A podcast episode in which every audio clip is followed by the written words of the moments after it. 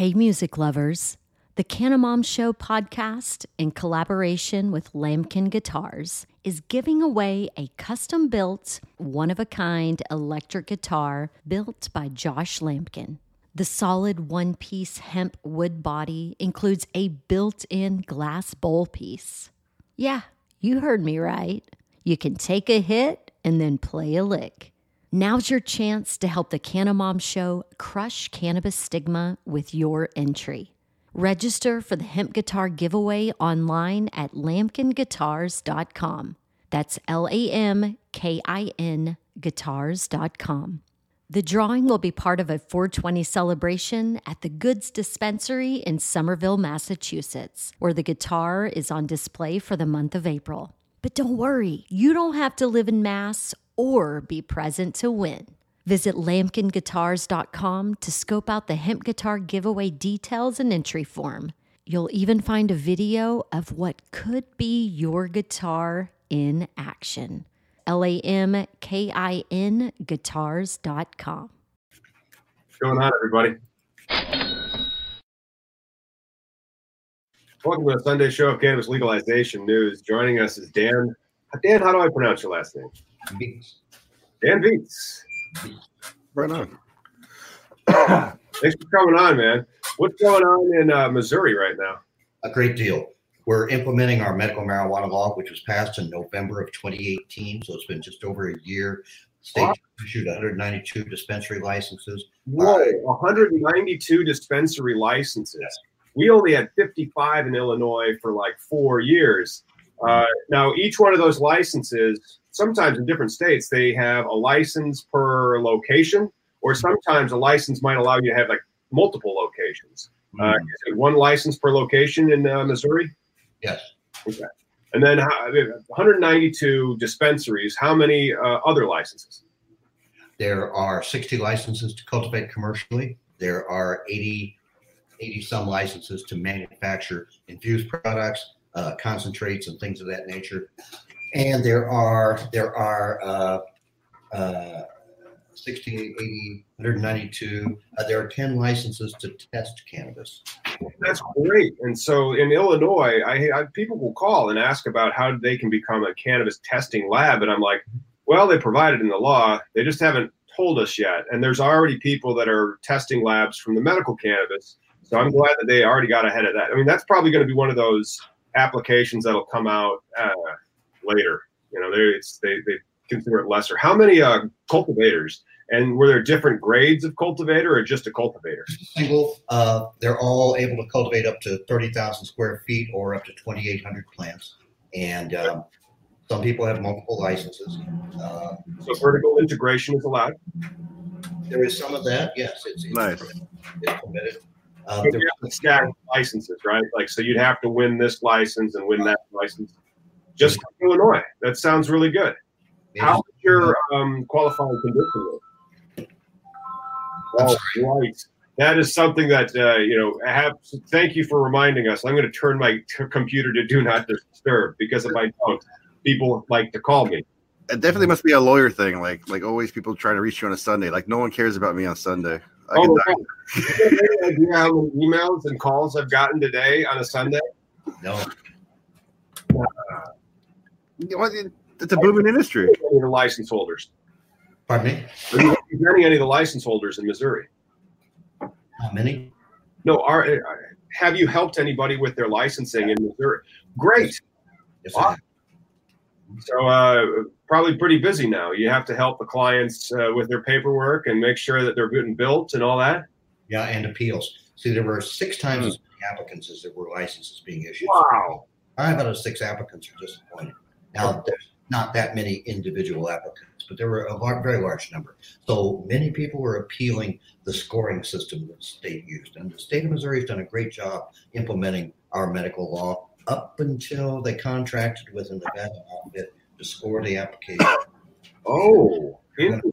Illinois is getting to that point right now, and everybody has the rumblings. And so I'm going to have to ask you to explain some of that and maybe share some uh, examples of the lawsuits against uh, the the state, because they also have Florida, and they're probably coming to Illinois after May because we had approximately we had 4,000 applications, unique applications, like you know, Yeah. pieces of paper that they p- filled in for one of 75 licenses and 700 teams. So there's 700 teams like tried to hack the system and applied 4,000 times for 75 spots. That's it. Damn. Yeah. me tell you though that, that our law, which is Article 14 of the Missouri Constitution, sets no maximum number. The state oh. starts out, has chosen to start out with the minimum number. Those numbers I just told you are the minimum numbers, but the state can issue as many licenses as it chooses. So we're asking it to issue more licenses. And frankly, personally, uh, I like competition. I think there should be an open market and as many licenses as there are qualified applicants. Uh, Yeah. I think the state's going to wind up issuing more licenses. I think that Illinois is probably going to be in a similar predicament. I mean, 40 million bucks the first month and not a scrap of flower in sight. Um, so, how long do you think it's going to take them? I realize the suing the state process is long and it's expensive, Hmm. but uh, how long do you think it's going to take for the winners, those lucky few winners, uh, to start operations? late late spring, most likely, sometime in May, I would guess. Uh, the cultivators began cultivating this month, at least began setting up to cultivate. So, So- They broke ground and now they're building their light deps or their indoors. right, right. Yeah, Dan, what kind of uh, protections are you guys taking for medical for recreational? Because you guys are trying to go recreational. Next step, right? We are right now gathering signatures on a petition to place adult use legalization on the ballot this November. If we succeed, and we believe we will, it'll be the soonest that any state has adapted has adopted uh, adult use after adopting medical use. Yeah. Here's the article from Cannabis Business Time, uh, Times on that, and you said it would be the soonest. And so we'll put a, a link to this article in the description. So the soonest it'll be from passing medical to going to adult use, because adult use would have just been two years because you guys did medical in 18. Yes, November 2018 to November 2020. Yes. And uh, now South Dakota may eclipse us. You know, South Dakota has both on the same ballot this fall, Oh, wow. but we'll hold that record for at least a brief moment. But it's only a matter of time before the rest of the states follow as well. Because I mean, like California was, uh, I think the you know the the Pandora's box, right? It shows no one dies. The uh, uh, California, yes. But Yeah. you know, I, I They grow delicious weed. I want people to understand that that yes, it's a matter of time, but it's also a matter of work and money. A lot of people have to put in a lot of work and spend a lot A of lot money. of money. And where does that money come from? They don't get it from a bank. It comes from different sources. If you and I'm talking about campaign money here, a lot of it comes from people who kick in five bucks, but a lot of it also comes from people who hope to be in the industry or now who actually are in the industry who received a license for medical. Um, we have to go. Uh, we have to go everywhere we can. Uh, Missouri NORML kicked in twenty five hundred dollars. Um, and we will continue. We hope we'll receive some assistance from National NORML. Uh, there are a wide variety of sources. Uh, there are some philanthropists who trust uh, a man named Graham Boyd, who's with the New Approach National organization. And they tend to support the campaigns that Graham supports, and he supports the Missouri campaign. So we are in good shape. Nice. Well, like you're to get your medical as you're talking about always fighting and needing money. Uh, because I know one of your counter medical programs was pretty much like a lock. Wasn't it a doctor behind it trying to lock in like licenses and everything? Like pretty douchey move when it comes to, it, it- you know, for patients. You know, for for, for being Yeah. this plant that's for people. This is the first time Missouri in November of 2018 was the first time there have been more than one medical initiative on the same ballot. And we had not two, but three, three medical initiatives on the same ballot. One of them was supported by a doctor from Springfield, Missouri, uh, Dr. Brad Bradshaw, who uh, put a lot of his own money into that campaign. Essentially, he had one contributor to that campaign. And Oh, yes, he would have set himself up personally as the czar of the entire program. He would have appointed the board of directors. He could put his family or his employees on there. Um, he would have uh, put the highest tax in the nation on medical marijuana. But thank goodness the people of Missouri understood the difference and they defeated that proposal. It only got a little over 30. We got 66%. That's, Yeah. Now, one of the questions that I have with uh, the differences between Illinois and Missouri's law, uh, in Illinois, for our adult use law, they put restrictions as to the number of licenses that any person may hold.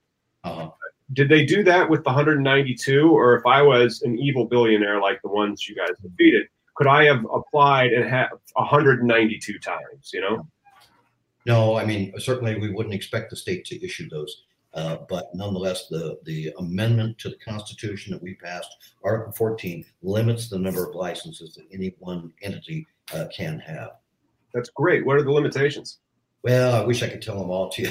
I, I believe it's five dispensary licenses, perhaps three uh, cultivation licenses. If I, Nobody has hegemony then. Like Oh. there's no there's no Google, there's no McDonald's, there's going to be no one player who just dominates the brand. we intend to not allow that. Good.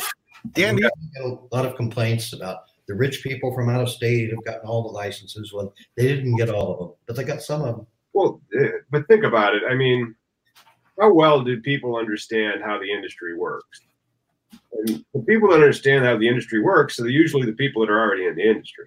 Yeah. You know, and then you it's a lot of time, it's a lot of money, you said, and it is, and people are risking that time and money, and then they're going to go and find the people that they can find that give them the best chance of having a successful, solvent business. And very often that means you have to partner with somebody from a different state, unless the, the industry's been working in your state, which it hasn't. I mean, it's coming to a new state, and so that's uh, the demand for grow talent is just going to be ridiculously off the charts for the next few years. That's right.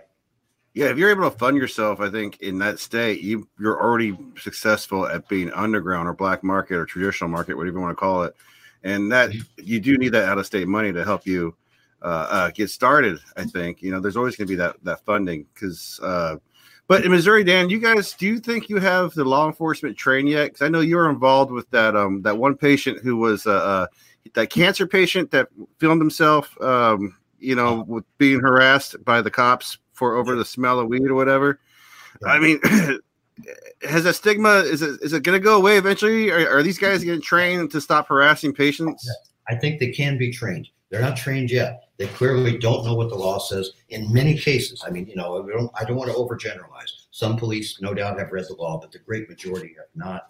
And it's 16 pages of fine print. So, you know, they're not going to know everything. But no, patients are still getting arrested here who should not be arrested. Uh, there's no no excuse really for police not to know what the law says.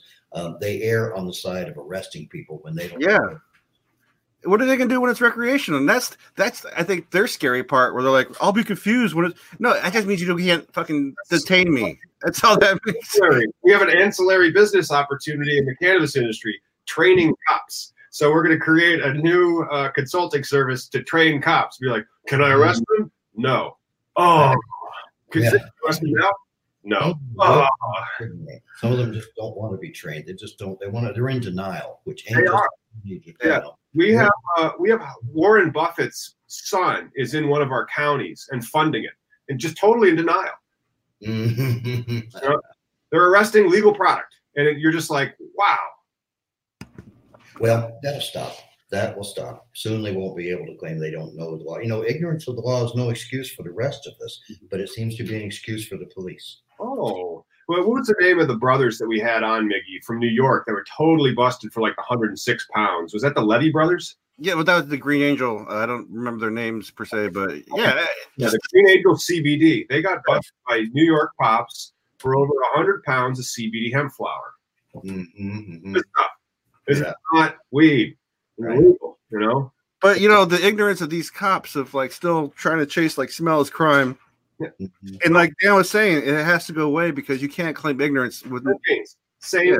beans, you know. And so, like, if I was a dog, I'd be like, "Oh, that's that one plant that if I bark at, they give me a treat." Mhm. Oh, I'll bark at it. that is the treat. So, Dan, um, that's that's pretty cool. Why don't you explain uh, the bill that you guys, and it's not a bill, the ballot initiative that you're supporting uh, for the election this fall? Well, first off, it's a constitutional amendment. And in Missouri, as in many other states, 25 states have the initiative process available, 25 don't. Of those who have it available, not all of those states allow not all of those states allow a constitutional amendment by initiative, but we have that option here. The great advantage to proposing a constitutional amendment over a statutory initiative is that the legislature cannot undo a constitutional amendment. They will immediately undo a statutory amendment. Now, to make it a lot easier. Oh, wow. Wait. So you're actually saying that uh, the Missouri legislature would be like Arizona in 1997 and undo any ballot initiative that was passed by the people mandating that they wanted medical marijuana. Mm-hmm, if they can, but they can't undo it if we make it a constitutional amendment. Now that requires almost twice the number of signatures, but it's well worth the effort. You don't want to do all that work and have them just undo it, which, which they will do. Wow. You know, so you guys passed a constitutional amendment in 2018. We did, and we're going to pass another one. I wonder, out of all the ballot initiative states, how many of them used the constitutional amendment process versus how many just did a ballot initiative statutory aspect? I, I don't know. I'm sure not all of them have that option. Hmm. These, are, these are the reasons why we have this cannabis legalization news podcast to discuss these fine, nuanced legal issues about how did cannabis become legal, and it's and it's different in every state. It's yeah. amazing. Well, the, the, the, yeah, go ahead, bro. Well, the the uh, uh, the fact is that the Missouri General now in some states, in some states, they have only statutory initiatives, but there's a restriction on the ability of the legislature to undo the will of the people. Here, we don't have any restriction on their ability to undo it, so it's especially important that uh, that it is a constitutional amendment. If you think about the nature of an initiative, it is almost by definition something that the legislature is not willing to do. Otherwise, you just go to the legislature and they would do it. But right. it's not unique to this issue. I mean, any issue where the legislature is behind the people, that is to say, behind in the sense of behind them in the evolution of their of their thinking. Um, and medical marijuana was an excellent example. We knew a solid majority of Missourians supported medical marijuana. We knew the legislature had been ignoring bills since 1975. All the vote. A bill had been filed. So it's it's always something the legislature doesn't like. Yeah.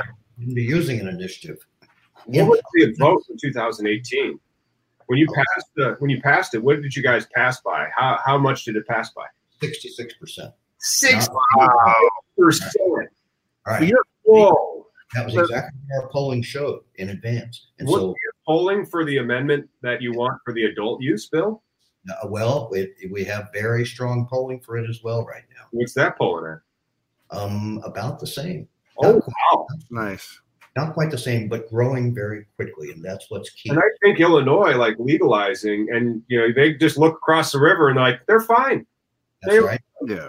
Yeah. That, yeah. We think Illinois is going to have a very positive influence on Missouri, uh, making especially legislators on the eastern side of the state, the entire east border of Missouri, of course, is the is the border with Illinois.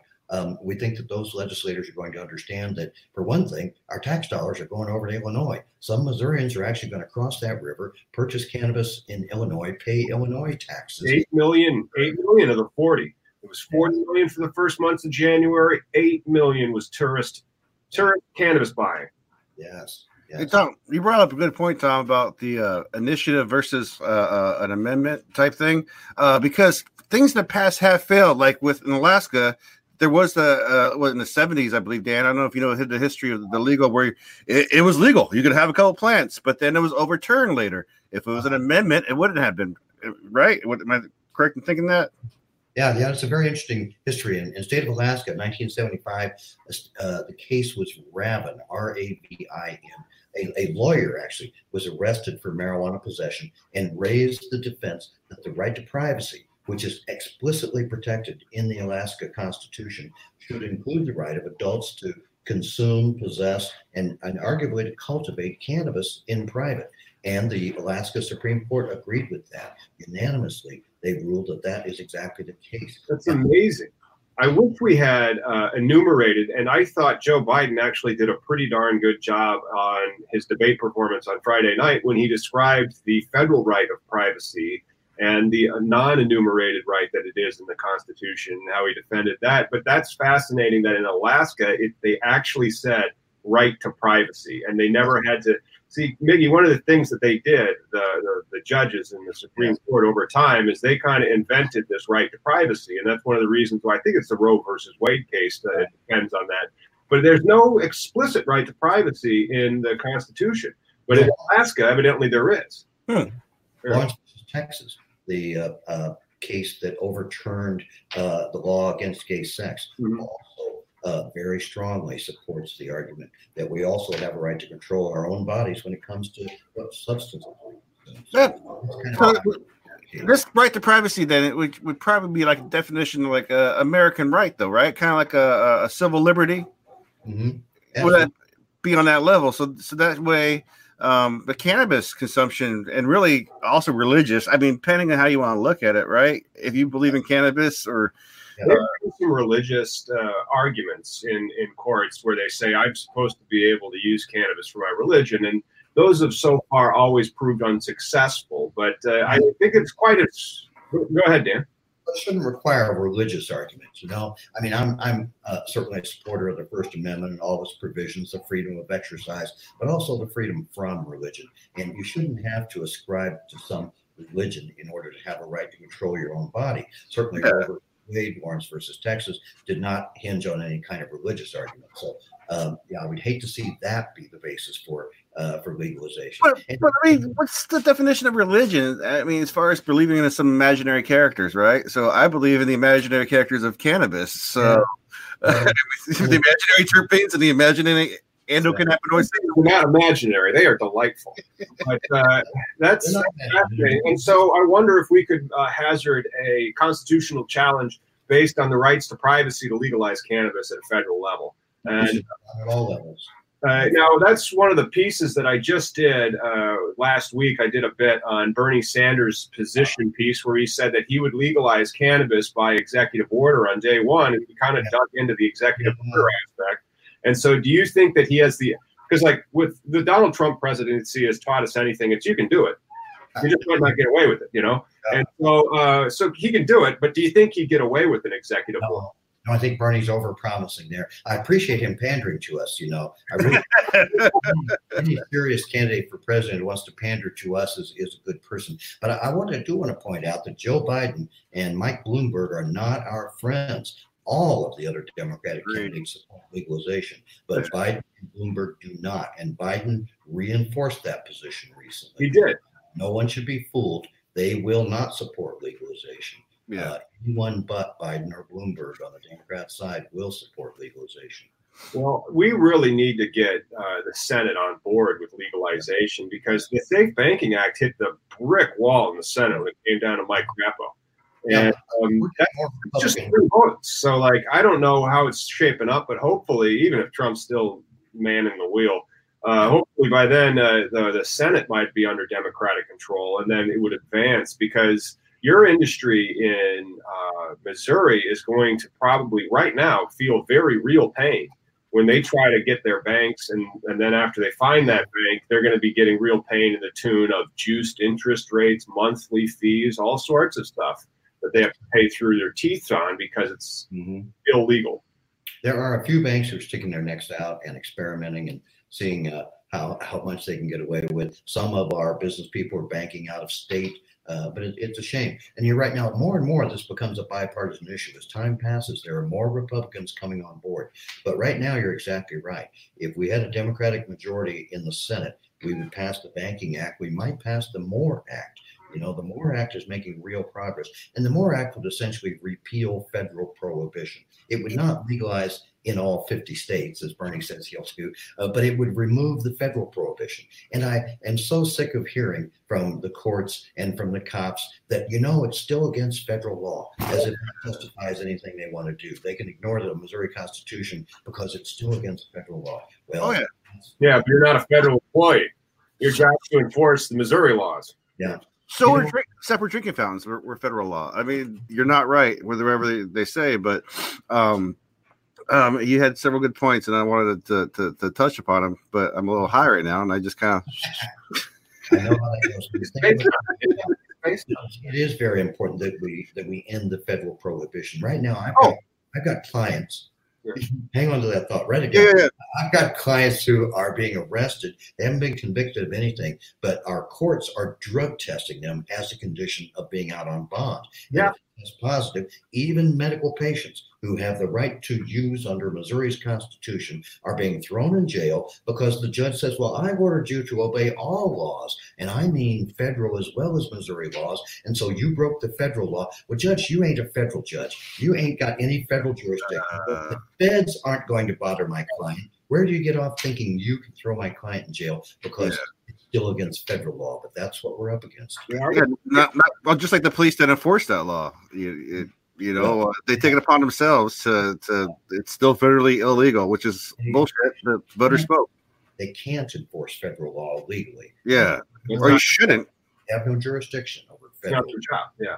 But Yeah, then yeah, we have the same problem in Illinois where if you, and it was just at uh, an event yesterday for cannabis, and one of the aspects of the cannabis law in Illinois, and I believe also in the MORE Act, has to do with this expungement deal. So that you have a lot of people that work for, uh, or a Department of Corrections or law enforcement. And so it's very similar in Illinois. If somebody's on parole, even though there's this legal substance and they also might have their medical card, they're still instructed not to use their, their cannabis. Yeah. Yeah. Well, it's, it's even worse though if they're allowed. Like like in uh, Glenn was our, our guest, and he's going through a, a trial in Ohio, and uh, uh, they're in trouble for their medical grow, going again, going with the state's law, like being in accordance of. At the same time, uh, as they're waiting for the case, they're allowed to smoke. Like like they're. It's like okay, we agree this is medicine, so so take your medicine. We don't want to stop the medicine, but also you're in trouble for your medicine. Yeah. Uh, you know, but oh, my point earlier was though about like with, with the Trump shit and, and then the president being king and, and just saying, "Hey, how many many were legal?" I know everybody argues that okay, he can't, they can't because of this president or that president. But what if he just made it a schedule two or something, descheduled? Like if you do it, you can do it, you know. And then like, can they catch you? Sure, then they can impeach you. They're going to convict you right now. That would not be a Well, you can do it, and that's the, and then we get so shocked about that. But then George W. Bush with torture, yeah, you can do it. You're going to get in trouble later. You'll probably still get away with it, but you can do it. And so, Well, You can ask for foreign aid. But, or- but that's that was the thing on the Bernie Sanders aspect of it, where if you go too far with your executive orders and you actually start making law, you're not you're not supposed to do that. And so, like, could Bernie's executive order be like, we don't care that it says that? So then he's directing them to not enforce, as opposed to uh, you know uh, actually legislating and says from now on it doesn't say that. You know that's the difference. But then uh, if he really believes it's unconstitutional because it invades your right to privacy, then he could say we're not enforcing it because it's unconstitutional and invades your right to privacy. Bernie might have the authority to deschedule. You know, there's the concept of rescheduling, moving it down the schedule of controlled substances, which is really a uh, ironic name. They're uncontrolled substances, but the prohibited substances, the five schedules of prohibited substances.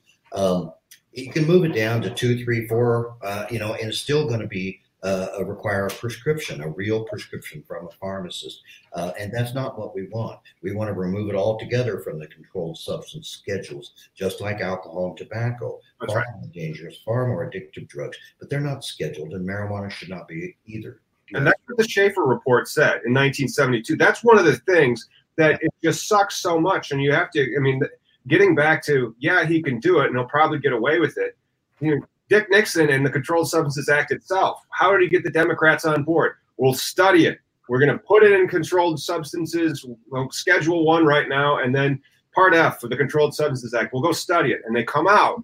Didn't get But you know, I think Dan had a point earlier that I'd like to bring back to is uh, when you talked about because of the, it's a Senate Republican right now, and if we can just get a, get ahead of these guys or have a Democrat, I don't think the drug war has affected so many people and, and done so much damage to America that you're not Democrat Republican. It's just like we got to point to each person. Like, how many more people have to get fucked by the prohibition itself in each state, and then you have to go to each person who's against this, against our changing the rules, and be like, look look at your district or look at whoever yeah there's meth. I mean that's bad. We can all agree that's bad. Uh, uh, uh you know but uh jaywalking and this is but that's the morality of marijuana. It's not any of these. It's it's even safer than cigarettes. I mean if you have a friend that has smoked cigarettes take their cigarettes away for a day or two and see how that works out. Take the Yeah. cannabis away from a, a smoker. You're just kind of like fuck i heard a little bit more today and Kind of like coffee. Yeah. yeah yeah.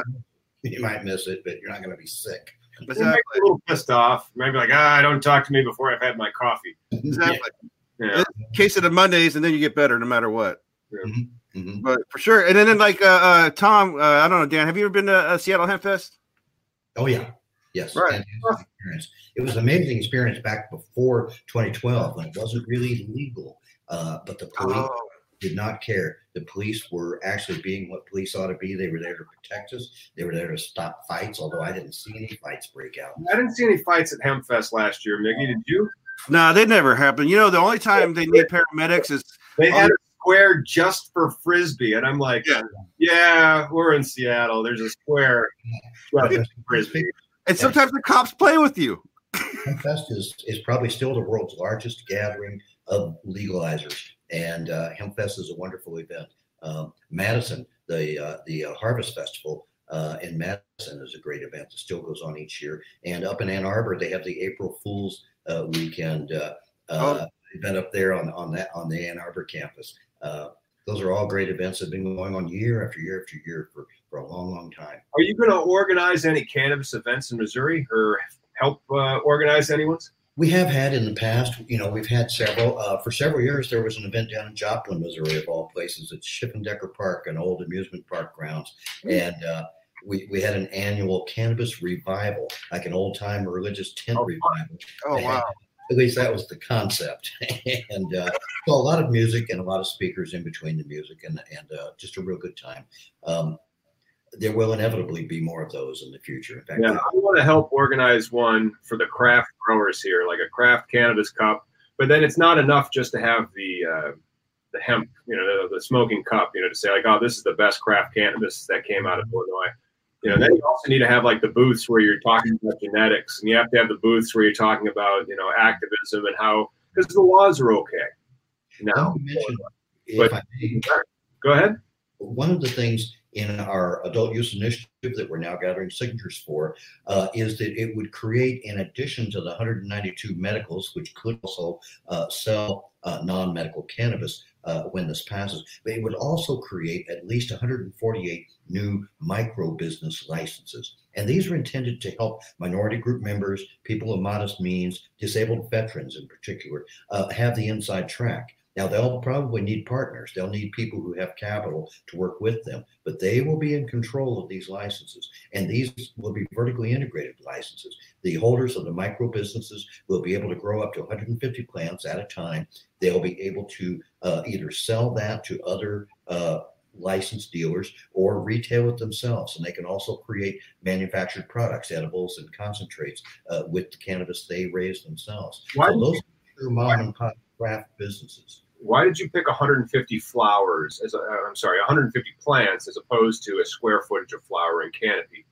Uh, I don't know, honestly. Uh, we did talk about in in terms of our our commercial uh, cultivation licenses. It's either one. It's it's you know whichever is greater, either thirty thousand square feet or twenty eight hundred plants. Um, uh, I honestly can't tell you. I didn't write that particular provision myself. Um, it seemed like a reasonable number, and no one really has. It would, it would impact the methods that you'd use to grow. Like if I had to grow plants and I had like a flowering canopy square footage, I'd be like, all right, let's talk about how we flower this room. But then if I had like 150 plants, that's it. It'd be like, well, we got to flower this different. I mean, like we're gonna have some Yeah. in here. How how high are the ceilings? You know, um, That's right. That's right. No, I know there's there's hot. Yeah. a lot of possibility. Uh, you know what I think is most important, though. I mean, while the, you know, I, I certainly support the industry uh, and people who operate uh, ethically within the industry, but we are very committed in both our medical and our adult use laws to preserving the right of individuals to cultivate for themselves. And uh, What are you doing for that? our medical law says that patients can grow up to six mature plants, six flowering plants. The state has interpreted that to mean that you can also have, as a patient, up to six um, uh, sprouts or Oh, wow. 14 inches, six more above 14, but not yet flowering. I'm so glad you picked a, reasonable inch level. We picked five inches. Yeah. no sense. Because like 14 inches, like I was talking to people in the industry here, and they tell me that they don't even RFID tag them until they're about like a, a foot and a half. You know, so like they, they could RFID tag them maybe when they're like 14 inches, but you know you don't want to damage the plant when it's that Yeah. small. Right. And so uh, five inches. We hope that'll work well. It was actually the state that chose that number. That was not in Article 14. Uh, but I think I think they've been very good in terms of interpreting the spirit and the intent of Article 14. But they just picked the wrong people to score these applications. What are you guys doing for recreational for home grow? You, is that going to be included as well? It's going to be uh, the adult use will also include home grow, but not as much. Uh, it'll guarantee three mature plants. So we expect that'll mean three under 14 inches, three over 14 inches, and three mature plants. Enough to keep anyone supplied if you rotate those plants. Uh, Yeah. Like you're gifting No. cannabis. So like I'd be like, oh, I got the white. What you got over there? GG number four. All right, let's swap. You know?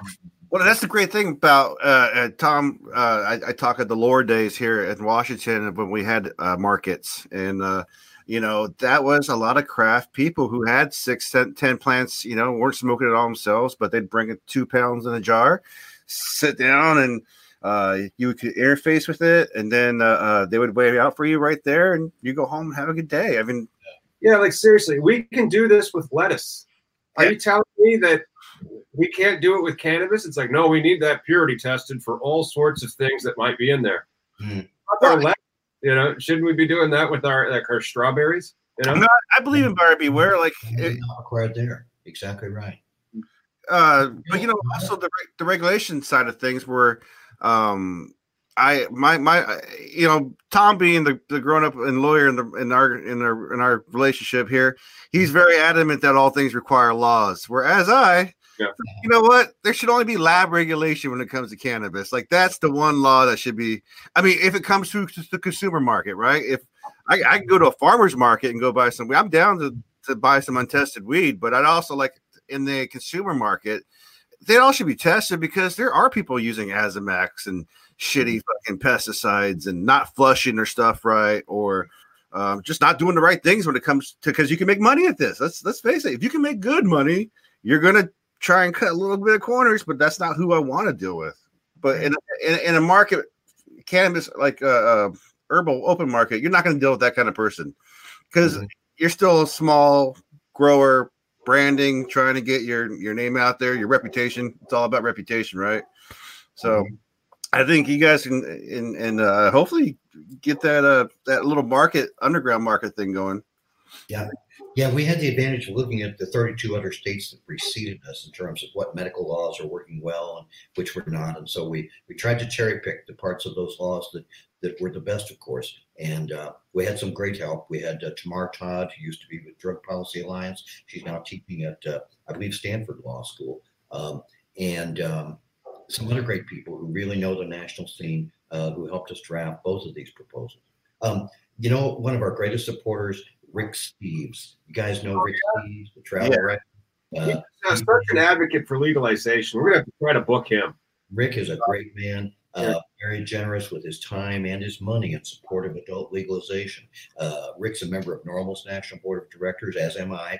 Uh, you know, recently we we elected another uh, semi-celebrity uh, to uh, NORML's board, and that is Joe Bondy. Now, Joe Bondy is the lawyer who represents Lev Parnas. Oh yeah, Ukrainian, Yeah. uh, former friend of, of Giuliani and our president. Uh, Lev uh, and Joe have been all over the mainstream media, you know, on the on the Rachel Maddow show, and they wouldn't let Lev.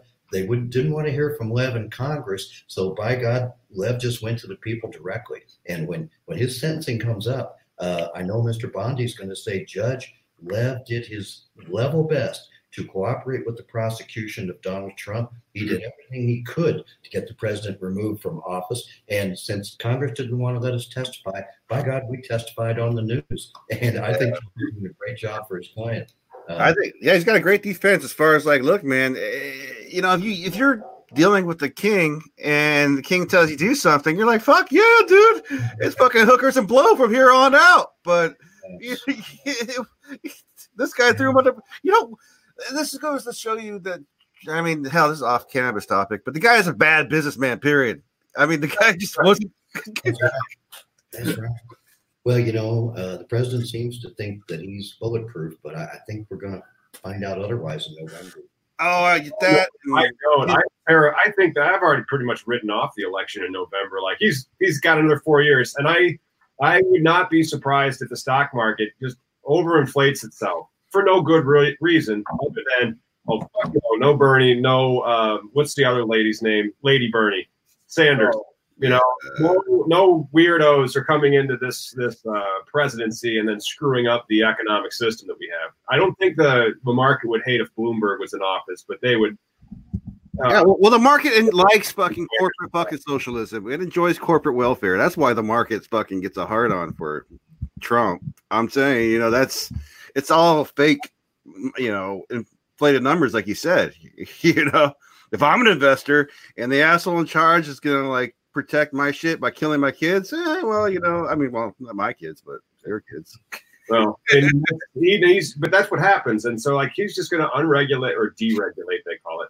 So there'll be less and less regulation at the uh, federal level, and somebody will be asleep at the switch, and then the stock market will sell off a bazillion percent, and we'll have another debt crisis. But that's what happens. Everything that goes up comes back down. That's a general rule that you can rely on. Hey, before we wrap up here, could I put in a plug uh, for a radio program that I do each week? Uh, there's a radio station here in Columbia, Missouri, KOPN 89.5 if you're within our broadcast range, but around the globe at kopn.org, Tuesday evening, 7 p.m. Central Standard Time. Uh, and I hope I'm going to have Joe Bondy on the show this this Tuesday night.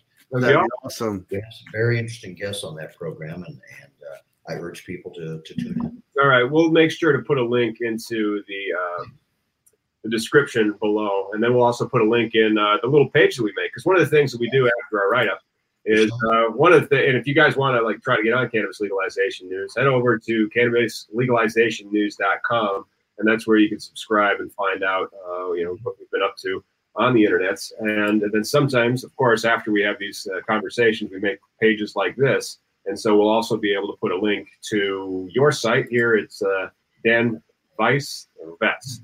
Dan Beats, Dan Weiss. the program is KOPN. Uh, KOPN.org is where you can hear it live streamed and archived. And the program is called Sex, Drugs, and Civil Liberties. Nice. Drugs and civil liberties. You discuss all things about personal freedoms. It sounds like important things, yes. all the important things. Well, that's awesome, you know, and um, I really am excited to have you back on in about um, 10 months.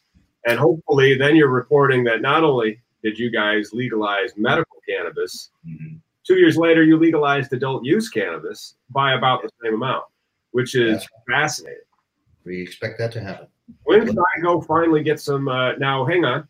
Let's not wrap up yet. We still have some time um, because I got a medical card. Can I use my medical card if I go to Missouri? Or Yes. do I have, you have reciprocity. That's one of the things we wrote in there is reciprocity. I've got a client right now who uh, is, has a card in the state of Oregon, and he came through Missouri and he got busted. Uh, and it uh, we're researching this, but it looks to me like he is well within the rather generous amounts allowed under Oregon law. So that's what our law says. If you're within the limits allowed by your home state, you are protected in Missouri. Of course, the Missouri cops don't know that. You might have to get a lawyer. Well, unfortunately, the Illinois cops don't need to know that because you are not as protected. It sounds like Missouri is beating Illinois at its game, and we might have to go down to Springfield and be like, "Hey, if you're a patient in Missouri and you go into Illinois and you buy some cannabis, you're not supposed to bring it back into Missouri. But if you do, you're protected the moment you cross that river. But the fact that you got cops that even try and pull people over for that bullshit reason is just shows that you, we got a lot of work to do. You know, Yeah, so we have a lot of work to do. We got to de-schedule federal law. That's what Bernie should do the first day he's in office. Remove cannabis from the federal controlled substance schedules altogether. Absolutely. We've been saying that for a long time. And it's the way that a lot of these criminal laws are written at the federal level, they don't say shit or, you know, cursing. Who cares? It's the internet. Uh, on uh, on on what substance it is. They say it's a controlled substance or what level of controlled substance, and that's a, a different crime. So if the list just doesn't include it, you're fine. Mhm, That's right. For instance, uh, kratom.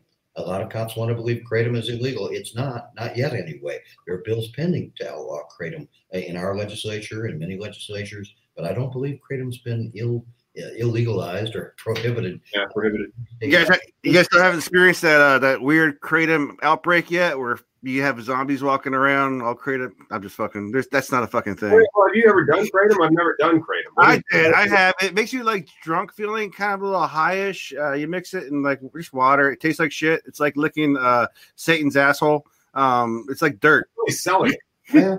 Well, I've heard that, but I had some kratom tea one time that was very pleasant and, and gave a mild and pleasant buzz. You know. Yeah, it's nothing uh, who to do about. I mean, then sometimes people have violent reactions. Same with beer. I could have kratom tea and kind of get a little fuzzy. Yeah, pretty much. I mean, that's all it does, and that's where the the the, the why kratom being is being picked on because it actually has helped people with addictions, and it has helped because you know, as uh, human beings, we like to get fucked up. We like to party on. do. I mean, like that's that's one of the reasons why the prohibition for alcohol and now the prohibition for cannabis is just failing on a daily basis. Yes, undeniably, you're right. There is a human need to alter consciousness. Yeah, historically, I mean, Well, I mean, once we come to grips with our consciousness, the mm. first thing we want to do is alter it. It's like you're right. What? A mm. finite amount of time Yeah, going around. What a big ball of gas is But- terrible. You know, we do alter our con- it's like throughout the day though. Like start you start with a cup of coffee to get into that one conscious, you know, and then you work your way through. Maybe maybe you're you're having the hangries. Maybe you uh, have some like uh, eggs and, and uh, uh, some uh, orange juice. Now you're happy again. You know, we have these. Yeah, the blood sugar spikes. Yeah, consciousness. I, I like to practice yoga and I'll do it before I eat in the morning. And sometimes I'll stand up too fast and then you almost feel like you're going to pass out. That's altering consciousness. It's just your, your blood pressure being low. But some people just stand up and spin around to get that feeling. You know, uh, yeah, when right. you're a little kid, you know, that, that's kind of a new feeling. Oh yeah, I can make myself dizzy. Now you just do it on purpose when you get older or by accident. You're like, whoa. Yes, yes. how long have you been in practice, Dan? Thirty-three years. Oh, Three years. Has it always been cannabis related? All over the state of Missouri doing primarily cannabis cases, you know, other drug cases, and occasionally something outside that area. But Wow. pretty much, pretty much marijuana cases.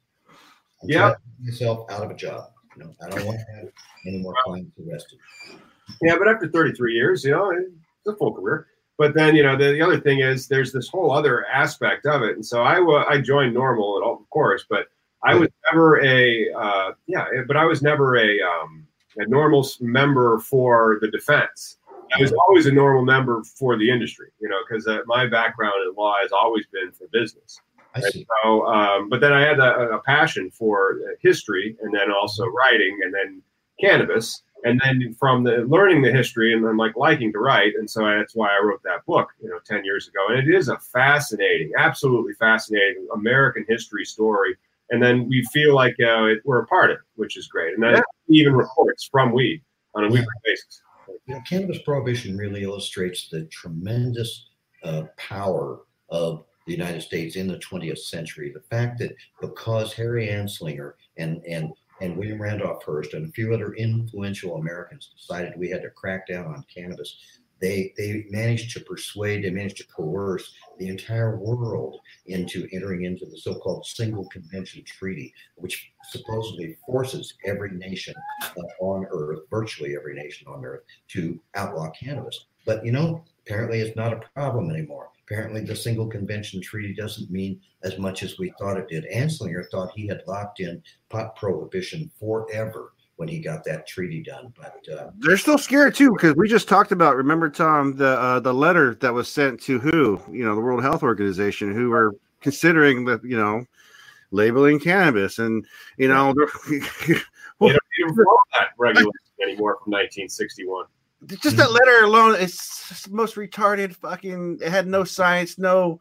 It was just like, hey, we don't want to give the wrong impression to everybody else that this is okay. Like, there's no like, uh, trees are falling, planes are coming down situation. You know, we better not fucking have any more cannabis users. You know, it's just like let's not give the wrong impression. absolutely, absolutely.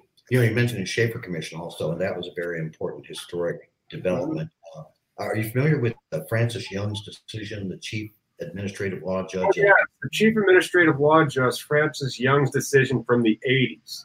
that got very mad at them for saying that there was because the Schedule One classification is really three things, and it's unsafe, no medical use, and uh, highly prone to abuse or something like Right, that. exactly. Well, Potential for abuse.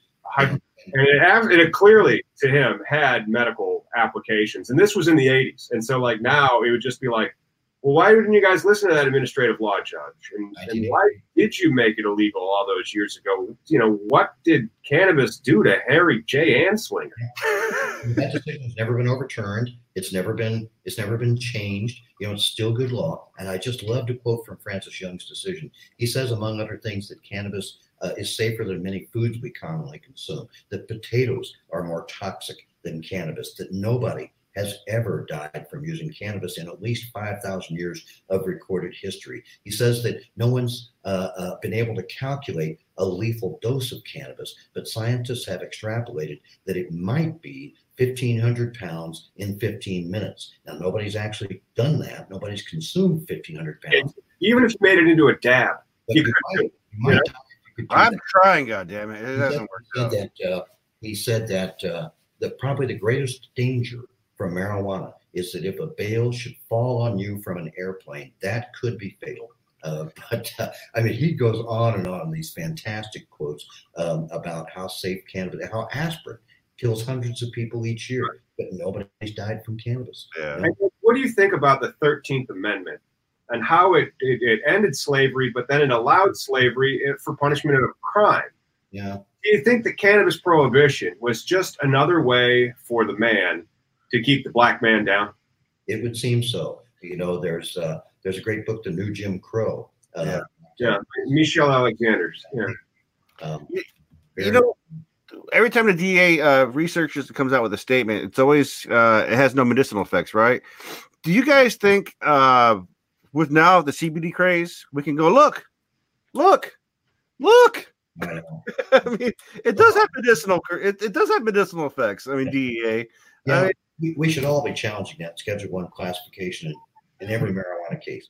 Um, and I fault myself for not doing it. You know, maybe we'll find a judge somewhere who's honest and who cares about the truth, uh, because you've got to ignore the truth in order to uphold Schedule One uh, scheduling. You, you absolutely do, and like that was that was what I said in the book all those years, and it just and it after the the longer that Schedule One cannabis goes on, the more unconstitutional it is. Yes. and, and just the more unconstitutional it is. But because for some silly reason they believe it's a political issue as opposed to an issue regarding either your privacy rights or you know uh, your rational basis, because it's completely irrational, and then it's it's got racist underpinnings, and so Oh, it's allowing for slavery, and it's Yeah. allowing for all these things, and then that you you the guys, the power that they are saying that they're regulating this this plant is under the commerce power. And the regulation is no, there's no commerce in it. It's complete prohibition, and it, it's just it's it's oh, it- it's mind-blowingly stupid and insane. And so, like, because we say we're a nation of laws, and this one exists, it almost really questions that. hmm There's an attorney who presented at uh, some NORML conferences recently who has prepared and who has uh, developed uh, an argument on on exactly that ground that the whole basis of cannabis prohibition is racism, that its enforcement remains a racist uh, enforcement policy. The ACLU did a great study demonstrating the great disparity between enforcement against African Americans versus European Americans. Um, there's a very strong argument to be made that cannabis prohibition uh, is a violation of civil rights laws. Well, who was the uh, uh, the Nixon uh, staff admin member a couple years ago in an article said, "Yeah, that's why we did it." And then, then there's Nixon on tape. He did The damn Jews. The goddamn Jews! What the Christ is wrong with the Jews? I mean, I love that he supported himself because when you, but it, it's it's a shocking, shameful history of the United, United States, and it's fascinating, kind of like looking at histories of uh, murders or murderers or something like that, because you're like, I can't believe that people would do that, because how many people's lives have been absolutely shit ruined because of this law? How many people have lost not only their life, but their liberty, their property, and that it's and it's right there, unstudied. Think that's the other. You're supposed to find like that's why we have Congress. Congress finds facts to make laws, you know, and why they think that they have the ability to do the fact finding after they've prohibited it. And then when the fact finding comes back, they don't listen to it. Right. And they, they say that they have a factual basis for this. Because then you get into the, the, the, the there's, there's a strong presumption for, towards constitutionality. And it doesn't matter what Congress actually found in the facts. Mhm. It's it, it's just that you the more you learn about how how laws work and like how the Congress the, the cannabis law is an example of how they can be um, messed with, the Yeah. more scared you become of of the laws that we have. Could it also be looked at how um, kind of like they're asking not the right questions, whereas uh, Congress should be asking, you know, how how can I make America better? Because right now they're, they're trying to make us safe because you know we're all going to be addicts and uh, doing dirty things behind closed doors and all the other stuff that addicts do. But um, you know, it's just Congress is very worried about protecting us from ourselves. yeah, They, they put us in prison because they're afraid we might hurt ourselves. And, Yeah. and so considerate of them, but I just I just don't want that help. You know, I don't think Yeah. I need that help. I don't think that's the role of government in a free society. You know, Right. I'm going to have to hang up here. I'm sorry, but I I, uh, uh, I I've got some other commitments I've got to make. Uh, it's very very nice talking with you. Great Yes, yes, thank you. For, Dan, appreciate it. we tried to wrap this up earlier, but then with cannabis, you can just get to talking. We'll see you next time.